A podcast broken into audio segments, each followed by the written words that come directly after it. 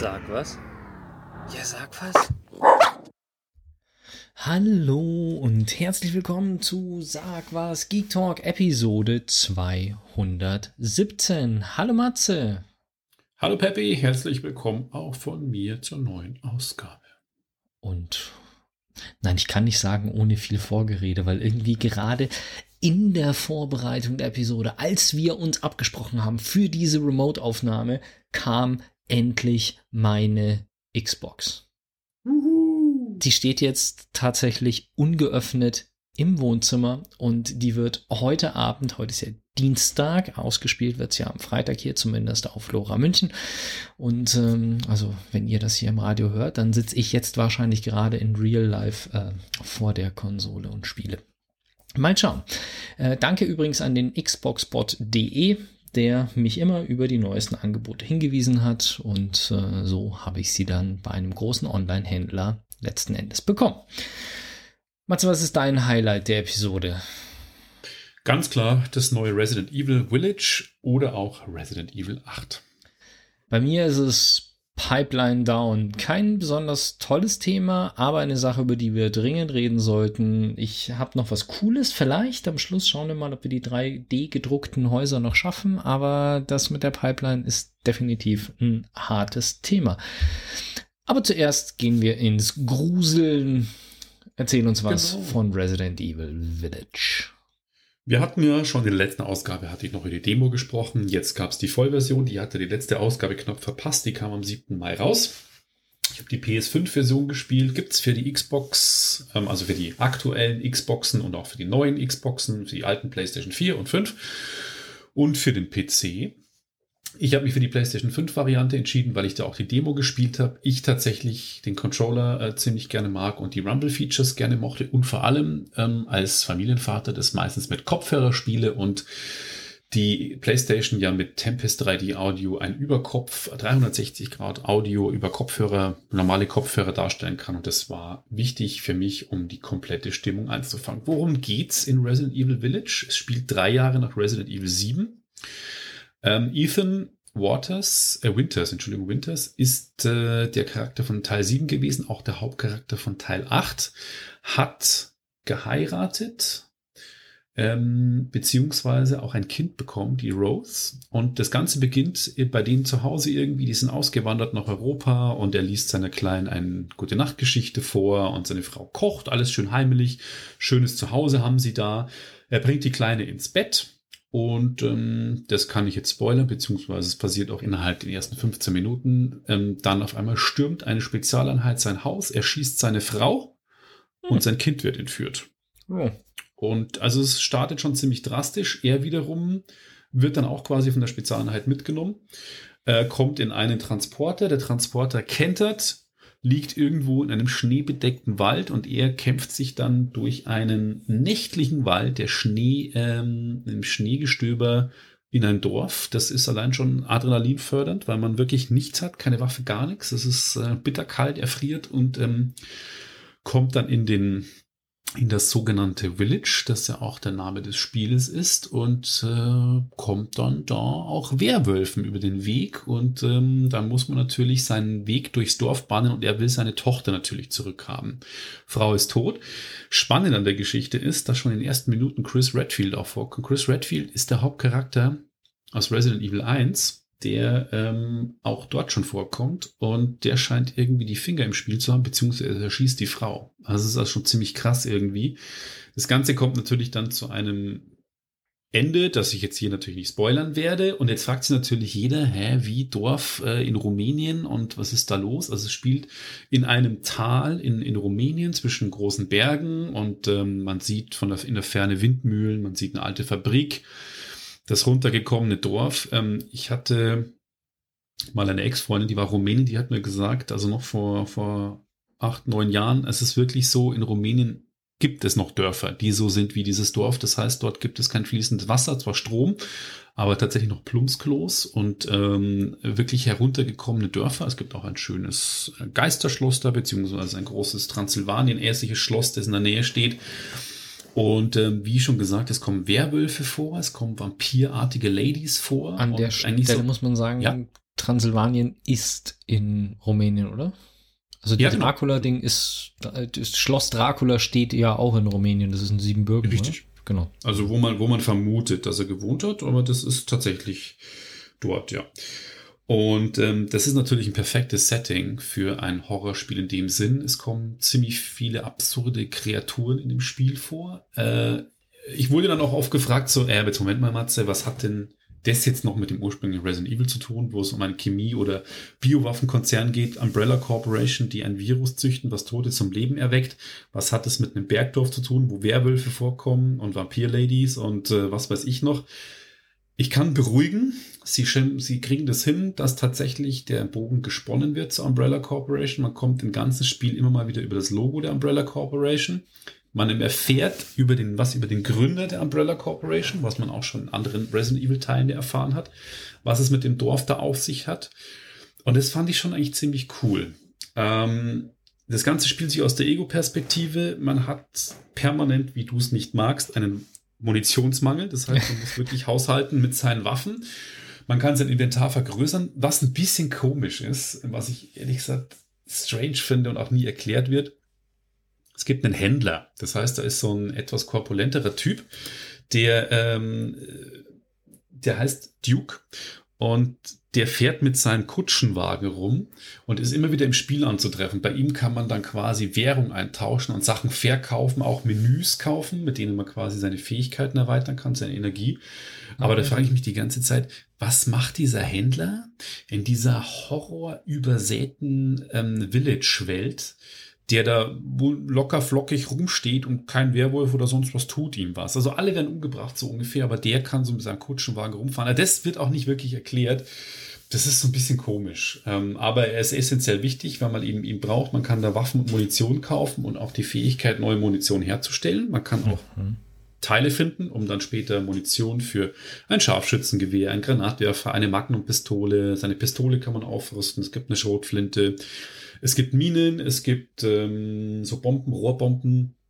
Und ich kann sagen, man braucht dieses Waffenarsenal, weil die Gegner machen es einem nicht leicht. Also die sind schon, vor allem die Werwölfe, wahnsinnig schnell. Das heißt, die springen dann von Dächern runter und greifen dich relativ schnell an. Neu ist auch, dass man sich verbarrikadieren kann. Das heißt, wenn man in einer Hütte ist, dann kann man äh, einen Schrank vor die Tür schieben. Die versuchen natürlich den Schrank dann irgendwie durchzubrechen und durch die durch die vernagelten Fenster auch zu kommen. Also der Adrenalinpegel ist eigentlich permanent hoch. Aber ich habe ein Interview mit den, mit den Produzenten von Teil 7 und 8 gelesen. Sie haben das Feedback von Teil 8 bekommen. Teil 8 war zu krass. Und ich fand auch Teil 8 vom, vom Horrorfaktor und vom, wie es mich gestresst mal hat. Teil Ich hab's 8 in- ist doch der, der jetzt rausgekommen ist, oder? Entschuldigung, Teil 7. Der sieben, Teil okay. 7. Ähm, habe ich in VR gespielt, fand ich ein bisschen anstrengender. Also das fand ich, das war ein permanenter Dauerbeschuss. Da musste ich die Brille auch mal runternehmen, weil es mich echt, ähm, weil es einfach Stress ist. Und Teil 8 jetzt gibt dir so ein bisschen Verschnaufpausen. Das heißt, es gibt Momente, wo man tatsächlich mal durch den Wald läuft und es passiert nichts. Es geht dann die Sonne unter, es ist nicht alles düster und Nebel und schlimm. Ist, die Stimmung ist zwar immer noch da, aber es, es schafft so einen kurzen Entspannungsmoment. Ähm, und äh, das fand ich in Teil 8 ein bisschen angenehmer. Grundsätzlich fand ich Teil 7 kleines ein bisschen besser vom, vom Inszenierung und alles. Nichtsdestotrotz hat mir Teil 8 verdammt gut gefallen.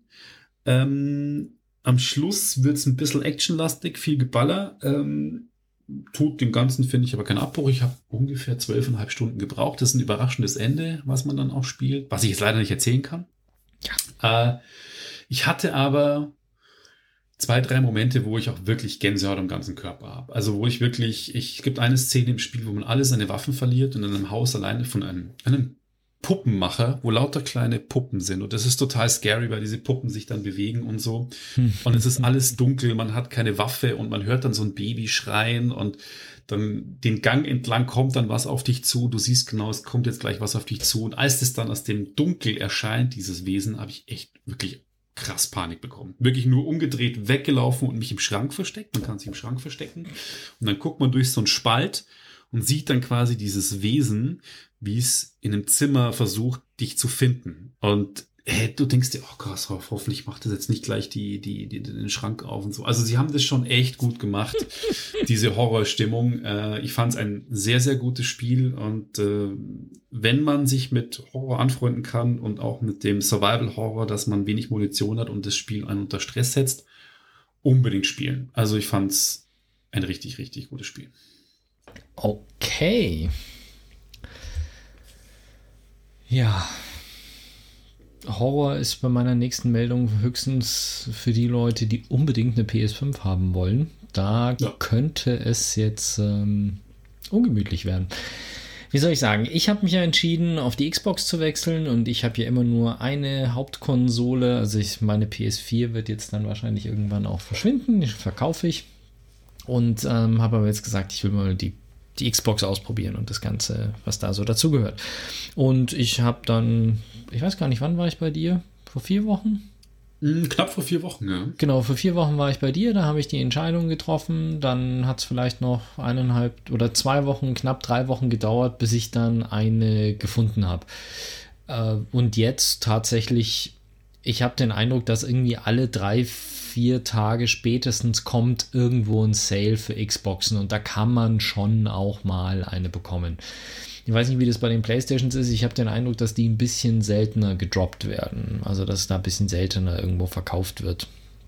Und jetzt ist es tatsächlich so, dass Sony da ein bisschen unterschiedliche Meldungen rausgibt. Einerseits haben sie tatsächlich gesagt, dass es bis Ende 2022 oder sogar bis 2023 dauern könnte, bis sie wirklich die Nachfrage bedienen können.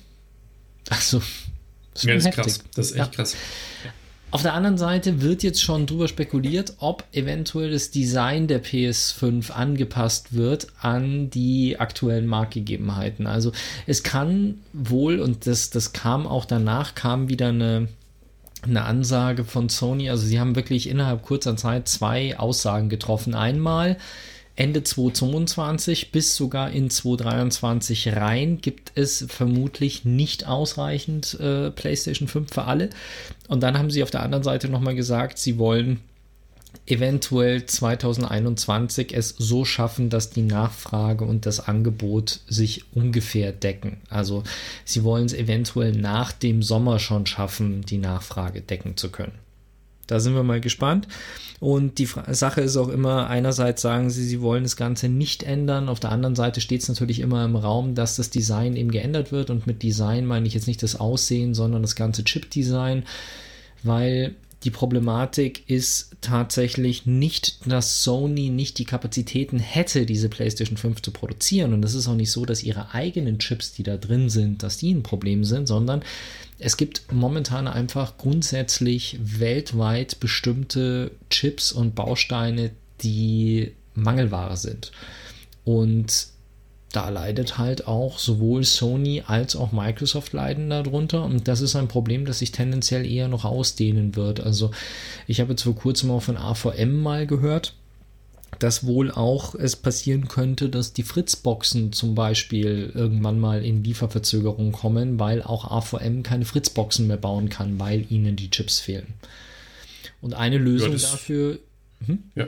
Entschuldigung, nee, red mal. Genau, eine Lösung dafür ist halt einfach zu sagen, okay, wenn Sony jetzt merkt, es gibt äh, Komponente XY, die sie nicht herbekommen und das ist irgendwie ein 5-Cent-Stück, an dem es scheitert, also ein 5-Cent teures äh, Hardware-Stück, an dem es scheitert, dann kann man sich natürlich überlegen, ob man das gesamte Design des, der, der, der Elektronik da drin so ändert, dass man auf dieses Teil verzichten kann oder das Teil durch ein anderes Teil ersetzen kann. Und so könnte es passieren, dass es jetzt tatsächlich noch dieses Jahr schon die erste Hardware-Variante der, der PlayStation 5 gibt. Einfach der Tatsache geschuldet, dass manche Teile nicht verfügbar sind und sie durch diese Änderungen im Design dann eben in höheren Stückzahlen produziert werden könnte. Ja, ja, das mit, den, mit der Chipknappheit, das ist ja echt so ein Thema, das trifft ja alle. Apple habe ich jetzt heute wieder gelesen, gibt es ein Gerücht, dass sie auch das MacBook 2021 verschieben auf 22, weil sie vielleicht keine Chips haben und das oder auch das Display nicht fertigen können für mhm. das neue MacBook, das dieses Jahr auf den Markt kommen soll. Ja. Grafikkarten sowieso äh, grundsätzlich eine Problematik, weil Grafikkarten werden ja momentan auch noch gekauft wie blöd, wegen, ja, wegen Ether Mining, Mining glaube ich, größtenteils. Mhm. Ja. Ether lässt sich ganz gut mit Grafikkarten meinen. Für Bitcoin Grafikkarten eher uninteressant. Da geht man auf diese, wie heißen sie, ASOCs oder sowas. So Single-Purpose-Chips. Aber alles in allem wird gerade viel gebaut und irgendwie fehlt es an den kleinen Scheißerchen. Also es ist nicht so die, die High-End-Chips, die irgendwie zu kurz kommen. Also Apple hat genug M1-Chips vermutlich rumliegen, um Millionen von Notebooks zu bauen. Das Problem ist tatsächlich ja. der, der, der kleine Transistor, der irgendwo zwischendrin irgendwas miteinander verschalten soll. Und der kostet 5 Cent und der ist ausverkauft. Irgendwie so ja, habe ich zumindest ein Drama verstanden. Irgendwie. Es ist irgendwie ein Drama. Ja. Globalisierung.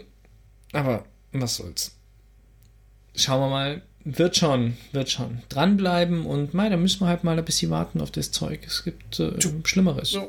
Also, ja, du hast jetzt eine Xbox. Ich glaube, gerade im letzten Jahr haben wir festgestellt, dass es schlimmere Dinge gibt, als wenn es ein bisschen länger dauert, bis irgendein Hardware-Gerät gelauncht wird oder bei uns ankommt. Meinst du? Weil ich gerade, ich, ich habe den Eindruck, irgendwie durch das, dass die Leute so viel Zeit haben, so viel zu, zu Hause sitzen, gerade da haben sie Bock auf, sich dann mit so Heim-Elektronik einzudecken, sei es jetzt Fernseher, sei es Playstation, Xbox, ja, Grafikkarten. Ne? Ich glaube, dass die Nachfrage noch höher ist. Ja, dass der Wunsch da ist, ist schon klar, aber die, die Sache ist einfach mit dem, wenn du es nicht sofort bekommst, dann glaube ich, dass hm, die Leute unterdessen ein bisschen, die Prioritäten haben sich einfach verschoben von dem ganzen, ich möchte jetzt konsumieren und sofort alles haben, äh, hinzu, es gibt auch noch andere Aspekte, weil doch viele Leute dieses Jahr äh, ganz anders gelitten haben. Ich weiß ja. es nicht, den Eindruck. Ja. ja. Du hast uns was zum Lesen mitgebracht. Genau, willkommen bei äh, Sag, äh, bei Lies was, nicht bei Sag was, sondern bei Lies was. Ähm, ist ja nicht nur so, dass ich nur Filme schaue, Serien schaue. Ähm, du hörst doch Hörbücher? Ich, nein, ich lese auch tatsächlich. Ich höre Hörbücher und Podcasts, aber ich lese auch. Und ich bin ein großer Fan von Vince Ebert. Vince Ebert ist ein Kabarettist, der eigentlich studierter Physiker ist und eine Zeit lang auch als Unternehmensberater gearbeitet hat. Und ich bin vor zwölf Jahren durch einen Kumpel auf ihn aufmerksam geworden. Der hat so Bücher gemacht wie Machen Sie sich frei, sonst tut, macht es keiner für Sie. Und denken Sie, äh, wie heißt das andere Buch? Kleinen Moment. Äh, die haben alle immer relativ äh, coole Namen, seine Bücher. Und äh, ich musste dann immer sehr lachen über seine Bücher. Denken Sie selbst, sonst tut es keiner für Sie. Unberechenbar. Ähm, The Zukunft ist the Future, heißt eines seiner Bücher auch. Und ähm, was ihn ausmacht, ist nicht nur, dass er wahnsinnig witzig ist in seiner Art und Weise, sondern dass er eben auch wissenschaftlich fundiert das Ganze präsentieren kann. Das heißt, weil er Physiker ist, ist es immer alles recherchiert und äh, man kann sich darauf verlassen und er bringt einem das dann quasi immer so ein bisschen bei. Äh, und er hatte ein neues Buch angekündigt, das heißt Broadway statt Jakobsweg, mein Entschleunigungsjahr in New York. Und allein das ist ja schon absurd. Kompletter Widerspruch sagt, in sich, gell? Genau, ich mache ein Ab äh, Entschleunigungsjahr in äh, New York. Und äh, es ist angekündigt gewesen, das Buch, und wurde dann aber verschoben, weil natürlich ähm, er wollte genau in der Corona-Zeit in die USA. Also er hat gestartet im September 2019 und hätte eigentlich ein Jahr bleiben sollen, musste aber dann halt im März äh, das 2020 wegen Corona abbrechen. Also er hat einen der letzten Flüge noch bekommen mit seiner Frau damals nach Wien. Er hat übrigens alles verkauft in Deutschland, ähm, hat wirklich alles aufgegeben, Haus verkauft, ähm, haben gut verkauft und ist eine kleine Wohnung in, in New York gezogen, in der Lower East Side mit seiner Frau die haben dann die Zeit, ja, er hat keine Kinder und er hat gesagt, er macht das jetzt, er ist Anfang 50 jetzt, glaube ich. Ja gut, aber ja. gleich mal irgendwie Haus und alles verkaufen, finde ich schon ja, irgendwie krass, heftig für ein Jahr ins krass Ausland. Gemacht. Er wollte eventuell durchstarten in den USA. Also er hat einen Booker gehabt irgendwie, der ihm dann auch am Broadway eine Show geliefert hat, aber das heißt nichts, habe ich jetzt auch gelernt, am Broadway eine Show zu haben. Das heißt mhm. nur, du hast zwar eine Show, es kommen auch Leute, aber äh, du verdienst jetzt dich da nicht reich. Also er hat schon beschrieben, wie krass hart das Leben und der Konkurrenzkampf nicht nur im Kabarettismus ist, oder Kabarett ist, Entschuldigung, ähm, in, in, in den USA oder in New York, sondern auch generell und äh, in der Stadt überleben. Das war schon interessant, alles zu erfahren. Ähm, Ne, und er schreibt halt viel, wie die Amerikaner erfunden hat. Er selber kommt aus dem Odenwald, also aus dem tiefst, tiefsten Urdeutschland so ungefähr und ist in seinem Dorf aufgewachsen und für ihn war das halt auch ein krasser Sprung. Und ich musste da schon ähm, sehr schmunzeln und kann das Buch empfehlen. Ich kann jetzt ein paar Zitate aus dem Buch vorlesen, weil die habe ich mir extra notiert, weil ich die schon immer sehr witzig fand. Ähm, zum Beispiel schreibt er eher vom Tellerwäscher zum Geschirrspüler ist ein Kapitelname und da schreibt er, in Amerika kannst du eben auch tief fallen. Nehmen wir doch einmal Donald Trump. In den 80ern war er der Immobilienmogul von New York und heute muss er in einem Haus leben, das vom Staat bezahlt wird, vom Trump Tower in der Sozialwohnung. So schnell kann es gehen. Und äh, so solche zynische Sachen beschreibt er eben auch. Und ähm, hier noch ein anderes Zitat. Äh, es geht hier um den kulinarischen Genuss, den man in New York finden kann. So schreibt er, so haben zum Beispiel auch viele Länder ein Getränk, das innerhalb des jeweiligen Landes super schmeckt, aber vollkommen entsetzlich, wenn man es irgendwo anders zu sich nimmt. In Frankreich ist das der Pernod, in Japan Lauber Masake, in England Ale. Allein in Griechen ist es gelungen, etwas herzustellen, das sogar auch dann noch entsetzlich schmeckt, wenn man es innerhalb von Griechenland zu sich nimmt. Rezina, ein grässlich süßer, geharzter Tafelwein, der geschmacklich an das Kontrastmittel einer Schilddrüsenuntersuchung erinnert. Dafür haben die Griechen das einzige Nationalgericht, das auch so aussieht, wie es heißt, Moussaka. Und äh, ist, ist schwer, jetzt das alles rüberzubringen, aber es sind wirklich immer wieder Sachen, wo du einfach das Buch weglegst und ich musste schallend lachen, weil ich es einfach so geil finde, wie er da teilweise abgeht. Er war dann auch in Texas eine Zeit lang, okay. weil er da eine Show gegeben hat. Er hat auch im Silicon Valley vor äh, ein paar Startup-Typen äh, einen Vortrag gehalten und ich habe ihn auch live in München schon gesehen im Lustspielhaus. Äh, mhm. Inzwischen sogar schon zweimal mit zwei verschiedenen Programmen und ich finde ihn einfach sensationell. Auch seine Hörbücher sind cool. Er ist einfach ein sympathischer Typ. Ich frage mich ehrlich gesagt nur, wie das halt ein deutscher Comedian dann so auf Englisch rüberbringt. Tatsächlich ziemlich gut. Er hatte auch einen riesen Respekt und so wie er es selbst beschreibt, also er ist schon bescheiden, also er ist kein Auftexter und er hat gesagt, die Leute fanden sein Programm tatsächlich ziemlich witzig. Am Anfang war es so, das beschreibt er auch so, wie Deutsche mit Humor, wie kann das sein? Das haben sie ihm nicht abgenommen. Am Schluss haben sie dann gesagt, ihr Deutschen könnt ja tatsächlich witzig sein. Also ähm, es ist schon, also er kam ganz gut für die an. Völkerverständigung. Zum Beispiel, ja, eigentlich. Ja. Deutsche Vorurteile beheben. ja. Und ähm, auf seiner Homepage ist er auch, er hat auch eine ziemlich lustige Brille und ähm, ist ein ziemlich lustiger Typ mit, mit einer Fahne Make Science Great Again. Und äh, ja, also ich hoffe, dass jetzt bald Corona vorbei ist und das dann wieder möglich ist, auch live ihn zu sehen, wenn er wieder auf Tour geht. Aber äh, ich kann es wirklich sehr empfehlen, solange Corona noch wütet, dass man sich vielleicht mal auf YouTube ein paar Sachen von ihm anschaut. Er hat auch im Fernsehen viel gemacht, mit der ARD, mit äh, Dr. Eckert von Hirschhausen. Das ist auch ein Buddy von ihm, hat mhm. er viel gemacht. Und ähm, er hatte in der ARD auch regelmäßig, glaube ich, kurz vor der Tagesschau immer so, so, nicht Wissen vor acht, das war ja mit dem Inder, aber ähm, er hatte irgendwie so eine Show auch und da fand ich ihn auch immer recht witzig und einfach mal googeln und gucken und vielleicht mal dem Buch eine Chance geben, kostet 12 Euro als E-Book, glaube ich. Genau. Okay. Stell dir vor, du bist am Filmen irgendwo, so mit der Kamera. Die Kameradisplays sind ja immer ein bisschen klein, deswegen schnallt man da gerne ein externes Bildschirmchen noch mit drauf. Dann hast du hier so deinen externen Bildschirm und dann willst du schnell irgendjemanden fragen, ziehst den Bildschirm ab, tippst die Nummer ein und rufst mit deinem externen Bildschirm einfach jemanden an. Ist geil, oder? Mega. Ja weil es gibt jetzt den ex ersten externen äh, Kameramonitor, der auch yeah. telefonieren kann. Aha. Ja. Alternativ könnte man sagen, es gibt jetzt ein Telefon mit einem HDMI-Eingang.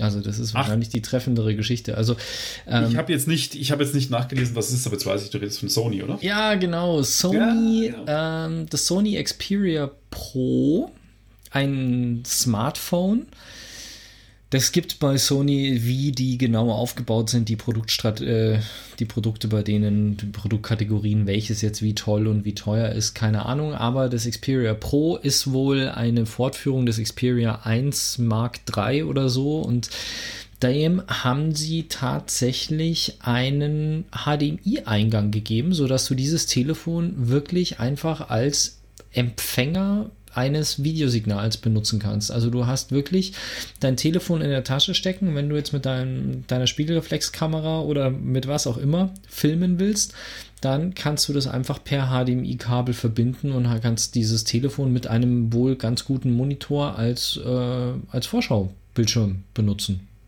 Ja. Was durchaus praktisch ist. Ja.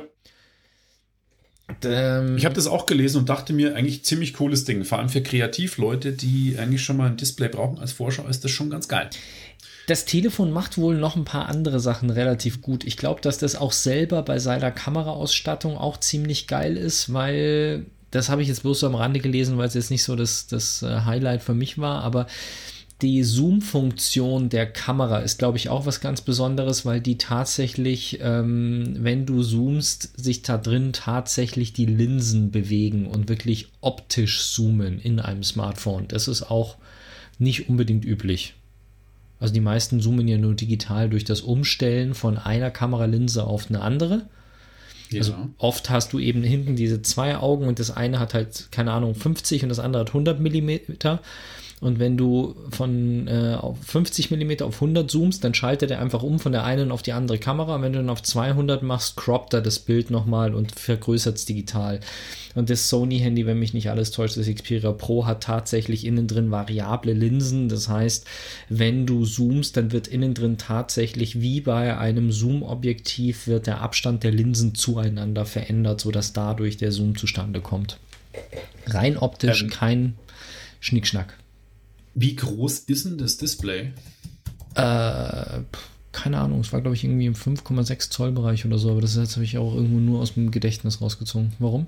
Auch, ja, weil das natürlich schon auch relevant ist, ne, wenn du es als, als Preview-Monitor benutzt. Äh, Im Prinzip muss ich ganz ehrlich sagen, also die Idee an sich und das Konzept ist total geil, aber äh, letzten Endes ist es völlig für die Tonne, weil das Ding kostet irgendwie zweieinhalbtausend Euro dafür, dass es Hardware ist, die irgendwie von vor eineinhalb Jahren ist. Also das Telefon ist extremst teuer, dafür, dass es nicht die modernste Hardware ist, die sich gerade so finden lässt. Okay, das ist dann schon wieder. Mhm. Also, ich finde es total cool. Das Konzept, super geil.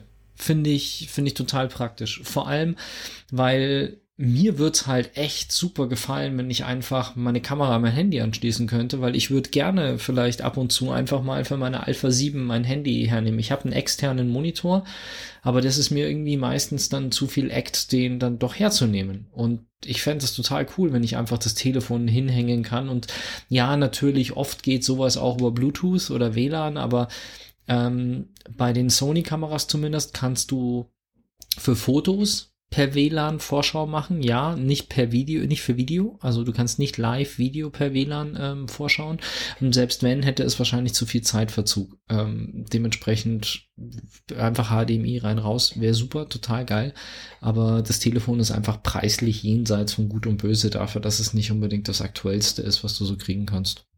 Hm, okay, ja. verstehe. Aber vielleicht gibt es sowas ja öfter mal in Anbetracht der Tatsache, dass eigentlich eher Anschlüsse wegfallen als hinzukommen, eher unwahrscheinlich, aber ich finde es trotzdem toll. Das stimmt. Jetzt habt ihr euch eine musikalische Pause verdient und zwar aus rechtlichen Gründen leider nur im Livestream. Ich habe aber den Link in den Show Notes auch hinterlegt und zwar ähm, die Bad Boys aus München sind zurück, Fat Tony und Edgar Wasser. Die haben ein neues Album rausgebracht, Delirium. So klingt's auch ein bisschen. Es sind schon strange Sounds irgendwie, aber ziemlich krasse Texte, die sehr hintergründig sind. Und ähm, es geht, was ich sehr geil finde, gegen die AfD, es geht gegen Rechts, es geht gegen intolerante Leute. Und ähm, ich habe einen Track rausgesucht, der nennt sich Freier Sohn. Da geht es sehr witzig gegen alle AfD-Leute, aber es ist lustig, wie sie das beschreiben, was sie quasi mit denen anstellen. Ist es nicht so explizit. Egal, einfach mal reinhören und äh, wir sind danach kurz in Pause wieder zurück.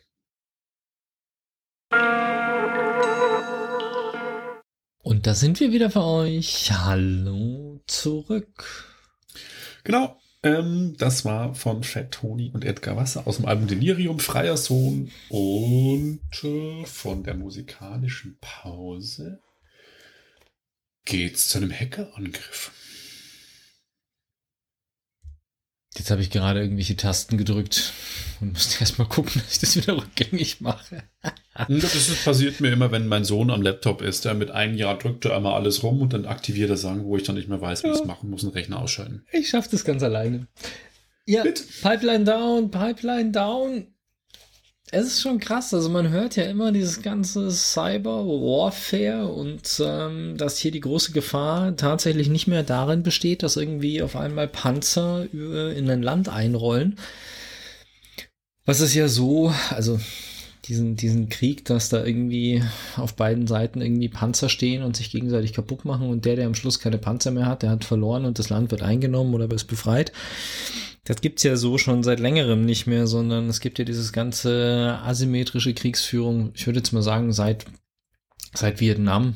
Wie die, der erste Irakkrieg war da noch mal ein bisschen anders. Ähm, da ging's wirklich um Panzer, die durch ein Land gerollt sind, aber sonst ist es ja nicht mehr so, dass man zwei Parteien hat, die sich gegenüberstehen. Und da in diesem ganzen neuen Kriegsgeschehen ist halt auch das ganze Thema Infrastruktur und auch Internet und Infrastruktur. Das sind halt einfach Sachen, die ja eine große Rolle spielen. Also der Klassiker, wenn wir uns anschauen, früher Kriege wurden so geführt, dass mitunter auch einfach als erstes Infrastruktur angegriffen worden ist. Also Kraftwerke, Brücken, solchen Geschichten, um den Nachschub abzuschneiden, um, um halt einfach den Strom abzuschneiden, sowas. Das, und das muss man oder kann man heute eben stellenweise einfach schon machen, ohne dass man das Land überhaupt betritt. Also zumindest früher hat es halt so funktioniert, dass da ein Flieger drüber geflogen ist und hat halt dann irgendwie das Kraftwerk bombardiert oder die Brücke bombardiert. Und heutzutage,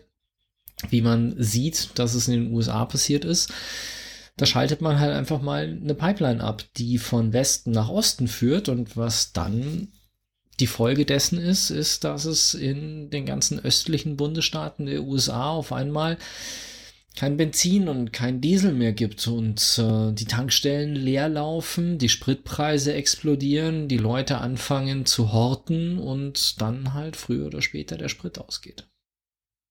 Ja. Das, das ist, ist für Amerika so eins der Worst-Case-Szenarien.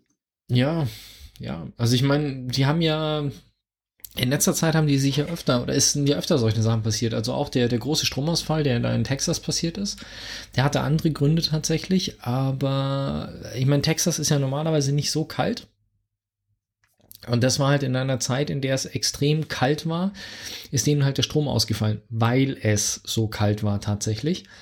Und das war ja auch ein Chaos vom, vom anderen Stern einfach, wenn halt über mehrere Tage de, der Strom weg ist und damit auch größtenteils die Heizung.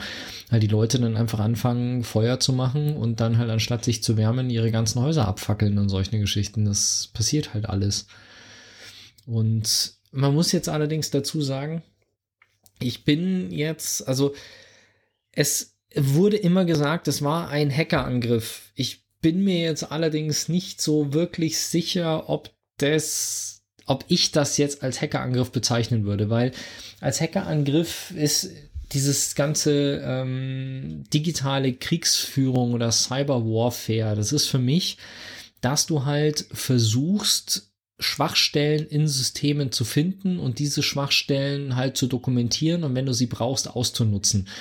Das, was hier jetzt allerdings der Fall war, war ein Ransomware-Angriff. Äh, das heißt, da hat irgendjemand eine Datei geöffnet, die halt dann angefangen hat, die Festplatten zu verschlüsseln. Und dann musste man halt quasi Geld bezahlen, damit man seine Daten wieder entschlüsselt bekommt. Ob da jetzt dahinter steckt, dass jemand ganz gezielt einem Mitarbeiter bei dieser Pipeline so eine Datei untergeschoben hat, sodass bewusst das verschlüsselt worden ist, das weiß ich nicht. Da bin ich jetzt nicht tief genug drin in dem, in dem ganzen Ransomware-Zeug. Ich habe aber eher so den Eindruck, dass diese Dinger sich halt einfach verbreiten und weitergeschickt werden und weitergeschickt werden und irgendwann halt einfach mal zuschlagen. Kann sein, dass die vielleicht irgendwie zurück, ähm, dass die irgendwie an den zentralen Server melden und sagen, hey, ich bin gerade auf dem Rechner angekommen, soll ich hier mal ausbrechen? Und wenn nicht, dann äh, einfach sich weiter verteilen.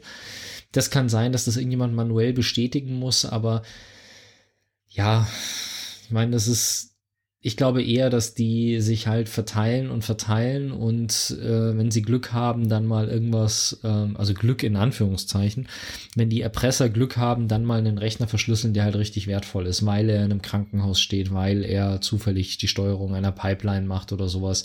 Bin mir nicht sicher, ob die jetzt bewusst wirklich diese Pipeline angegriffen haben und dann das alles verschlüsselt haben. Das, das klingt mir irgendwie nicht so danach. Angeblich sollen es die 5 Millionen Dollar gekostet haben, das Ganze wieder zu entsperren, was in Anbetracht des, was der Folgen dieser Verschlüsselung wahrscheinlich ein ziemlich guter Deal ist. Also der, ja, das stimmt. Ja, so wenn das stimmt. vier der Hauptpipeline, ich glaube vier Stück haben die vier Routen, die da irgendwie lahmgelegt waren. Also wenn du dir sagst, vier fette Pipelines, die ganz den ganzen Osten der USA mit, äh, mit äh, Treibstoff versorgen. Ich glaube, da sind fünf Millionen Dollar sind halt echt ein Witz im Vergleich zu dem, was denen da jeden Tag an Gewinn entgeht und was sie im Zweifelsfall zusätzlich, also es gibt ja einmal den Gewinn, der dir entgeht und auf der anderen Seite den Schaden, den du davon hast. Und ich glaube, im Vergleich zu beidem sind fünf Millionen irgendwie echt ein Witz. Ja, das glaube ich auch. Aber trotzdem eine krasse Geschichte und äh, ja, wird wohl wahrscheinlich in Zukunft öfters passieren, wenn nicht schon, ja. Ja, ich meine, es zeigt halt vielleicht auch, gar nicht publik ist. Es zeigt halt auch in, in Zusammenhang, das ist ja, das hängt ja alles irgendwie so ein bisschen zusammen. Also wir haben auf der einen Seite vorher das Thema mit dem PlayStation 5 gehabt, mit den Chips, die fehlen und dadurch ähm, dass halt viele nachgelagerte Wirtschaftszweige einfach hängen, weil irgendwie der, der kleine Scheiß nicht funktioniert. Und ähm, wir sehen halt, dass durch dieses ganze Thema Zentralisierung und, und so weiter halt, wenn eine Pipeline im Westen der USA irgendwie kaputt geht, dann sitzt halt der Osten auf dem Trockenen. Und wenn in, äh, wenn es in Texas zu kalt wird, dann bricht halt die Stromversorgung zusammen. Ja. Und wenn die Stromversorgung zusammenbricht, fällt die Heizung aus und die Stromversorgung ist halt de facto zusammengebrochen, weil es zu kalt war. Und weil es zu kalt ist, keinen Strom haben, ist halt blöd, wenn du mit Strom heizt, weil dann fällt der halt aus, wenn es kalt ist. Und denen sind ja dann auch äh, Wasserleitungen wirklich in den Häusern, die Leitungen geplatzt und solche Geschichten, wo du dann das, das hängt halt alles irgendwie so zusammen und je zentralisierter das ist und je besser das oder je zentralisierter das ist, einerseits was die Steuerung angeht, andererseits was einfach die, die, die Zentralisierung der Dienste angeht, desto größer ist es halt dann, wenn da irgendwas ausfällt. Und das kann langfristig uns noch das ein oder andere Problem machen. Ja. Ja, Mai. Also bauen wir uns unsere kleinen Inselchen und versorgen uns selbst. Richtig. Was hast du denn für die Menschheit an Neuigkeiten? Äh, eine Serie, die auf Apple TV Plus läuft, äh, die tatsächlich ziemlich cool ist. Ich habe die erste Staffel schon äh, geguckt, fand es damals zum, vom Startline-Up, als Apple TV Plus am 1. November 2019 gestartet ist, mit einer der besten Serien. Die anderen fand ich alle nicht so spannend. Ähm, worum geht's? Es ist eine Alternativgeschichte. Die Russen und die Amerikaner haben den Wettlauf zum Mond und die Amerikaner verlieren. Gegensatz zum wirklichen ähm, Geschehen, was ja. Wo niemand auf dem Mond war. Ja, das stimmt. Die Verschwörungstheoretiker wollen es uns weiß machen. Nein, da haben die Amerikaner ja gewonnen. Ähm, und die erste Staffel erzählt eben quasi, wie das alles schiefgelaufen ist, die Apollo-Mission, dass sie nicht auf dem Mond gelandet sind und die Russen sind die ersten. Dann quasi wird eine Crew mit Frauen zusammengestellt, die dann auch hochfliegen, was ich auch sehr witzig fand und eigentlich ganz cool, dass dann quasi die, Amerik die Frauen, die, die die Crew stellt und dann zum Mond fliegt. Und darum dreht es dann eigentlich die erste Staffel, dass man eine Mondbasis dann auch errichtet. Und die zweite Staffel ist dann ich glaube, Ende letzten Jahres gestartet oder Anfang diesen Jahres. Ich glaube, Anfang diesen Jahres. Äh, ist jetzt auch schon zu Ende, wurde im wöchentlichen Turnus ausgestrahlt, weil sie auch in USA ähm, machen das halt einfach so, dass sie das wirklich wöchentlich veröffentlichen. Hatte zehn Folgen und war richtig gut. Also ich wollte schon die erste Staffel eigentlich, wie schon gesagt, mal vorstellen, aber dachte mir jetzt nämlich die zweite zum Anlass, die jetzt zu Ende ist und zu sagen, äh, das ist wirklich eine tolle Serie, die wirklich toll gemacht ist mit tollen Schauspielern, weil sie ein Alternativszenario des Kalten Krieges zeigt. Die zweite Staffel spielt dann auch 15 Jahre nach der ersten Staffel, zeigt dann schon, was passiert ist. Es sind viele Ausschnitte, Realaufnahmen aus politischen Debatten und TV-Beiträge, was wirklich damals passiert ist und erzählt aber eben nicht nur die Geschichte der Raumfahrer, die quasi in Weltraum ist. Es gibt inzwischen eine Basis auf dem Mond, die größer ist und die Russen haben auch eine Basis dort und dann eben der Kalte Krieg, der auch auf dem Mond stattfindet, sondern eben auch die Einzelschicksale der Astronauten. Das ist das. Also es ist nicht nur eine Science-Fiction-Serie, die und eine Utopie, die irgendwie die Geschichte erzählt, sondern eben auch die Charaktere im Hintergrund erzählt und die ist wirklich toll besetzt mit tollen Schauspielern und auch richtig gut produziert. Also was Schnitt, Kamera und Effekte betrifft. Und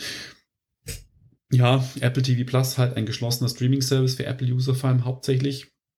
Ja. Ähm, ich kann man aber trotzdem also wirklich empfehlen. Also muss man sagen, Apple TV Plus hat nicht viele Serien, aber die, die sie haben, sind schon qualitativ echt immer hochwertig. Das ist nicht so die Gießkannen Massenware, die ich ja leider Netflix inzwischen so ein bisschen vorwerfen muss. Da ist schon ziemlich viel Durchschnitt inzwischen, was Netflix so veröffentlicht. Macht Corona jetzt nicht besser, glaube ich, dass da natürlich ja. Content nicht produziert wurde und fehlt.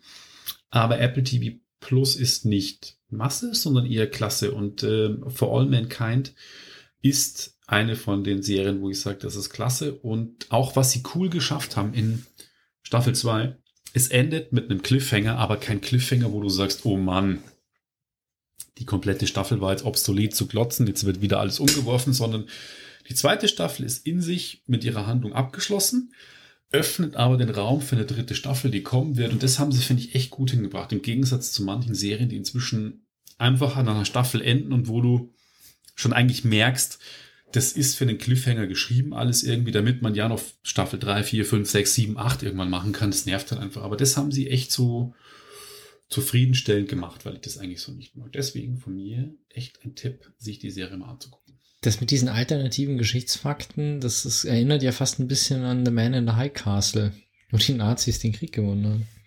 Das stimmt. Das stimmt. Das fand ich auch eine witzige Idee. Die Serie hat sich für mich aber nur in Langeweile verlaufen. Ja, irgendwie, ich war von der ersten Staffel damals so ein bisschen, naja.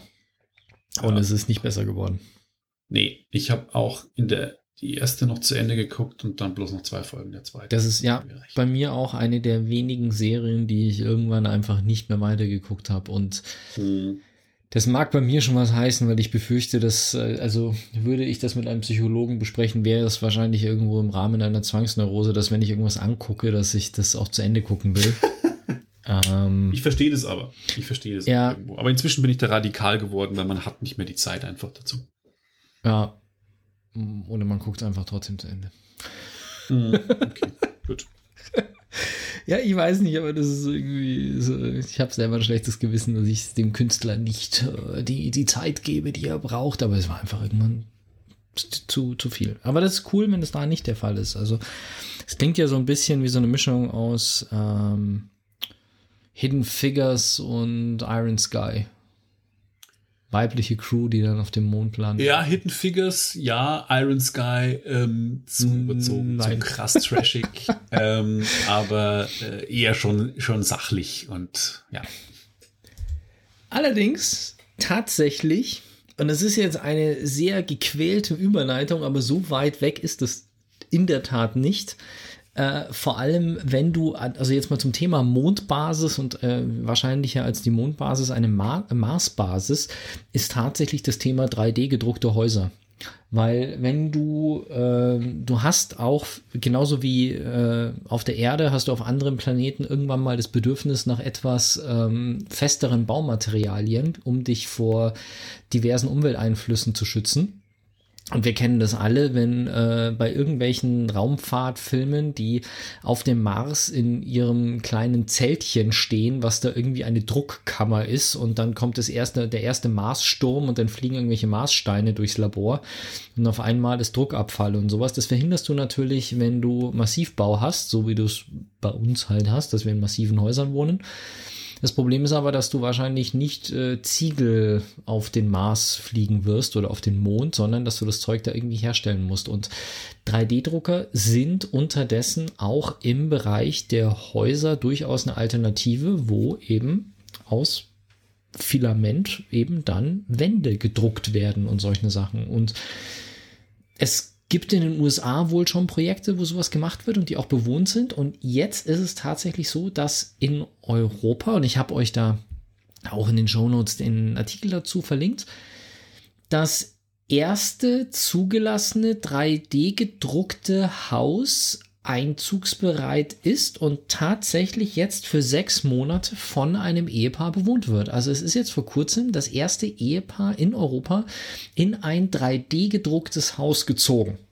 Auf Zeit. Krass. Sechs Monate. Aber okay. das ist tatsächlich so eine Nummer. Ich meine, das ist jetzt alles noch nicht so, wie man sich das später mal vorstellt. Also wenn du dir später, so, so wie es eigentlich sein sollte, langfristig gesehen, ist natürlich, du fährst irgendwie auf dem LKW so einen 3D-Drucker da irgendwo hin und dann stellst du den auf das Grundstück und der wächst quasi, im Idealfall fängt er irgendwie an, die erste Mauer zu drucken, stellt dann ein Füßchen auf die erste Mauer, hebt das zweite Füßchen, druckt sich da die zweite Mauer, stellt dann, wenn die trocken ist, sein Füßchen da drauf und baut sich quasi wie so ein Kran selber an dem Haus hoch oder steht an der Seite und druckt in der Mitte oder so. Das war jetzt in dem Fall nicht so, sondern die haben halt wie im Fertigbau von Häusern halt üblich das ganz, die ganzen Wände und Deckenteile ähm, in ihrer Fabrik gefertigt im 3D-Drucker und haben sie dann auf die Baustelle gefahren.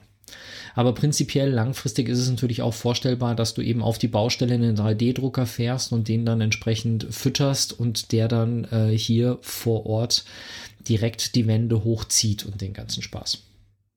Okay. Und das ist natürlich schon eine Geschichte, wo du halt dann äh, mit äh, Zement oder Beton gefertigte Häuser oder halt Stein, Steinhäuser, die du dann in wenigen Tagen dort ausdrucken kannst vor Ort. Und da gibt es verschiedene Projekte, finde ich ganz cool, weil je nachdem, wie du das, also für mich steht das und fällt das Ganze mit dem Filament. Also jetzt wirklich, wenn du es in der Raumfahrt einsetzen willst, wie gesagt, klang jetzt vorher vielleicht ein bisschen weit hergeholt, aber ist jetzt gar nicht so blöd, weil du kannst natürlich, wenn du so einen Drucker auf den Mars schießt, da, da liegen ja überall Steine rum, du brauchst halt bloß die entsprechende Mischung und dann hast du halt auf der einen Seite quasi eine Mühle, die dir das ganze Zeug malt. Auf der anderen Seite schüttest du halt noch ein bisschen Wasser und ein bisschen Bindemittel dazu. Und dann schmeißt du hinten Maßsteine rein und vorne kommen Häuser raus. Also halte ich für gar nicht so unwahrscheinlich. Nö, halte ich für auch eine ziemlich gute Lösung, weil du kannst das ganze Zeug gar nicht irgendwie über Millionen von Kilometern transportieren. Ja, und ähm, auch so, auch bei uns. Also ich meine, das Problem an der ganzen Geschichte ist natürlich das, dass wir gerade in Europa haben wir natürlich die Problematik, dass mit so einem 3D-Drucker baust du halt eher Richtung äh, einstöckige, zweistöckige Einfamilienhäuser und baust jetzt keine irgendwie großen, so zumindest so wie ich die ganzen Projekte gesehen habe, ist das jetzt nichts, womit du irgendwie ein Hochhaus ausdruckst, sondern es sind eher so diese kleinen, kleinen Geschichten mit ähm, keine Ahnung, 50, 100, 200 Quadratmeter Häuser, die einetagig oder vielleicht eben zweietagig sind. Das ist natürlich nicht die Lösung für das Problem, was wir haben, was den Wohnraum angeht. Muss man ganz klar sagen. Also das, aber es gibt mit Sicherheit Regionen auf der Welt, wo das ein großer Fortschritt wäre, um dort auch mal vernünftigen oder guten, gutes, stabiles Baumaterial hinzubekommen und gute Häuser zu bauen, wo sie wirklich benötigt sind und wo der Platz dafür auch noch da ist. Hm. Britney, ja, ein Britney Spears Thema von mir. Wer hätte es gedacht? Ähm, ich. Was? Ich nicht. Ja, ich auch nicht. Ich äh, aber ich habe tatsächlich, als ich die Ankündigung gesehen habe von der Dokumentation Frame Britney Spears, war ich interessiert, weil der, ich finde die Person an sich, sie ist ja doch ein krasser Megastar gewesen und über Jahre hinweg hat sie ja die Charts angeführt und Konzerte gegeben, wo echt so viel krasse Leute aufgelaufen sind und dann gab es ja diesen krassen Breakdown irgendwie 2007 und seitdem wurde es ja still um sie. Da wurde sie ja entmündigt und alles und ähm, hat dann quasi ihren Vater alles übergeben müssen und dann gab es eine Doku und dann habe ich mir schon gedacht so, oh, im TV gibt es ja nicht, aber dann würde man im Internet sagen, das ist Clickbaiting. Und dann dachte ich mir, ist das so eine, so eine sensationsgeile Doku, die quasi zeigt, wie schlimm alles ist und da drauf, drauf ähm, rumhackt, aber ist es nicht. Also die ist produziert von der New York Times und ähm, dauert ungefähr eine Stunde, gibt's exklusiv bei Amazon Prime Video in Deutschland zu sehen. Und ich hm. fand's echt interessant, weil ich über die Person, weil es mich nie interessiert hat, weil ich ihre Musik nicht gut fand, ähm, nur am Rande eben diese Boulevard-News immer mitbekommen habe. Wie die Person überhaupt groß geworden ist, fand ich sehr interessant. Ich wusste, dass sie im Disney Club ist, aber was dann wirklich genau, wie sie aufgewachsen ist und so, das wird beschrieben.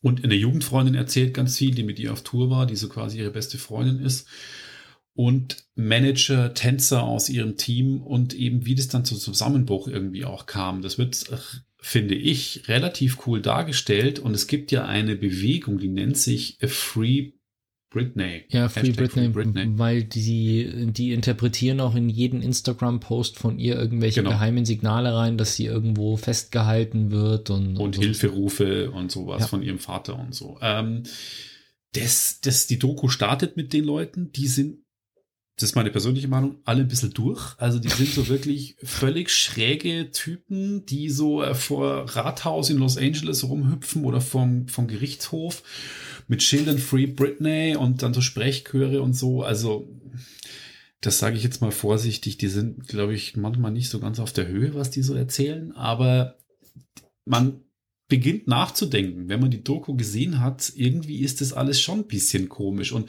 mir tat diese Person auch echt leid dann, äh, als, äh, als man die, wirklich welche sieht. Person? Britney oder? Britney Spears, Also, okay. ähm, wie die quasi von den ganzen Paparazzi, ich meine, die konnte ja wirklich keinen Fuß mehr irgendwo hinsetzen, ohne dass ein Blitzlichtgewitter abging. Und ähm, als sie eben zum Sorgerechtsstreit mit ihrem letzten Mann, Freund oder was weiß ich, dem Vater ihrer Kinder auf jeden Fall kam, hat sie dann die, die Kinder auch nicht mehr sehen dürfen. Hm. Und selbst da, als sie ihre Kinder noch besuchen wollte, da sind ihr die Paparazzi nachgefahren und dann ist sie halt auch mal ausgetickt und hat einen Typen gegen die Scheibe geschlagen von seinem Auto, von seinem Van und so. Und er hat es natürlich genutzt, um das irgendwie aus aufzuzeichnen und zu zeigen, Britney Spears hat mich angegriffen und so. Der gibt auch O-Töne, den haben sie auch interviewt und er sagt, er hat nie das Gefühl gehabt, Britney Spears hat sich ähm, von den Paparazzi belästigt gefühlt. Da denke ich mir, mhm, okay, so kann ich mir meinen Job auch schön reden, indem ich vielleicht 100.000 Dollar für ein scheiß Foto, das ich irgendwie geschossen habe, von, er lebt quasi von dem Leid dieser Personen und Puh, also ich finde es mutig, dass er O-Töne gibt, weil damit hat er sich auch so ein bisschen ins Ausgeschossen. Aber ich habe, die hat mir echt leid getan dann, äh, Britney Spears, als ich das dann gesehen habe, was da wirklich abging. Und also ich, mir kommt es schon so vor, als ob da irgendwas nicht ganz koscher ist an der Geschichte und dass ihr Vater, der sich nicht wirklich um sie gekümmert hat, jahrelang dann am Schluss das Sorgerecht und das komplette Vermögen von ihr verwaltet, aber sie nichts wirklich mehr machen darf und boah, ich glaube, sie wird sich schon wünschen, ähm, einen anderen Vormund zu haben und äh, ja, also es ist, eine tragische Geschichte, die finde ich nicht jetzt irgendwie ja ähm, Sensationsgeilheit zeigt, sondern schon ähm, emotional wirklich die Geschichte beleuchtet. Jeder muss sich dann selber sein, seine Meinung bilden. Ja. Ist das jetzt, äh, kann ich das für bare Münze nehmen? Ja oder nein? Aber ich fand es wirklich sehenswert. Ist sie unterdessen wieder mündig? Nö. Nicht? Nee, aber Ach, ich glaube, dachte, was das ich wäre unterdessen möchte alles wieder zurückgenommen. Sie möchte eine neue Form. Und die Doku ist übrigens auch nominiert jetzt im Mai 2021 gewesen vom äh, MTV Movie Awards für Best Music Documentary 2021. Also ich fand es wirklich sehenswert und kann es deswegen. Okay, ich dachte, das ganze Thema wäre unterdessen wieder beendet, dass sie nach ihrem Nö. Zusammenbruch da relativ schnell dann wieder irgendwie Nee, nee. selber sich verwalten durfte. Nee. Oh, okay. Jo. Alles klar. Gut. Und damit würde ich sagen, sind wir am Ende von Sag was Geek Talk Episode 217. Wir danken euch für eure Aufmerksamkeit, wie immer. Ähm, Gibt es sonst noch irgendwelche aufmunternden Worte, die du loswerden möchtest? Nö, auch nur vielen Dank für eure Aufmerksamkeit, fürs Zuhören und äh, ich äh, arbeite schon an den Games für die nächste Ausgabe natürlich. Klar, ich hoffe, dass sie auch bald in der Post sind und kommen und äh, ansonsten ja, wird's Corona-mäßig langsam ein bisschen zäh. Wir hoffen, dass das jetzt alles mal wieder gelockert wird und äh, man dann ein bisschen andere Sachen auch erleben kann, außer zu Hause zu sitzen Genau. und äh, zu konsumieren. Aber trotzdem vorsichtig bleiben, gell? Und das vorher Immer war nur ein Witz. Natürlich waren wir schon auf dem Mond. Nicht, dass uns jetzt jemand hier, beziehungsweise mir, irgendjemand hier Verschwörungstheorien unterstellt, gell? Bis zum nächsten Mal. Ciao, Bis ciao. dann, macht's gut. Ciao, ciao. Wenn euch das nun gefallen hat, dann liked uns auf facebook.com slash sagwaspodcast und abonniert uns auf iTunes oder im Podcatcher eures Vertrauens. Alle Infos zur Show, den Themen und alle Folgen gibt es auch auf www.sag-was.com. Fragen, Anregungen und Feedback nehmen wir gerne über Facebook oder als Kommentar auf der Website entgegen. Und wenn ihr gerade Zeit habt, dann bewertet uns doch bei der Podcast-Plattform, auf der ihr uns gefunden habt.